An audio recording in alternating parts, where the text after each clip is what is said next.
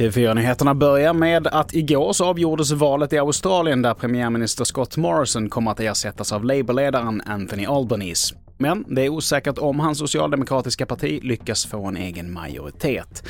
Rekordmånga partioberoende kandidater, främst kvinnor, ser ut att ta sig in i parlamentet och de har nått stora framgångar i storstäderna med krav på tuffare klimatåtgärder. Sommarens planerade leverans av Pfizer-Biontechs vaccin mot covid-19 kommer att skjutas upp. Anledningen till att man kommit överens om detta är att det just nu finns ett överskott och att det pågår studier kring ett uppdaterat vaccin som kan lanseras senare i år. Och vi avslutar med att varje år så skäls båtmotorer från svenska ägare till ett värde av 300 miljoner kronor och över 90% av dessa försvinner utomlands. Polisen gör nu därför en bakläxa till båtägarna om att ha bättre koll på uppgifterna kring motorerna.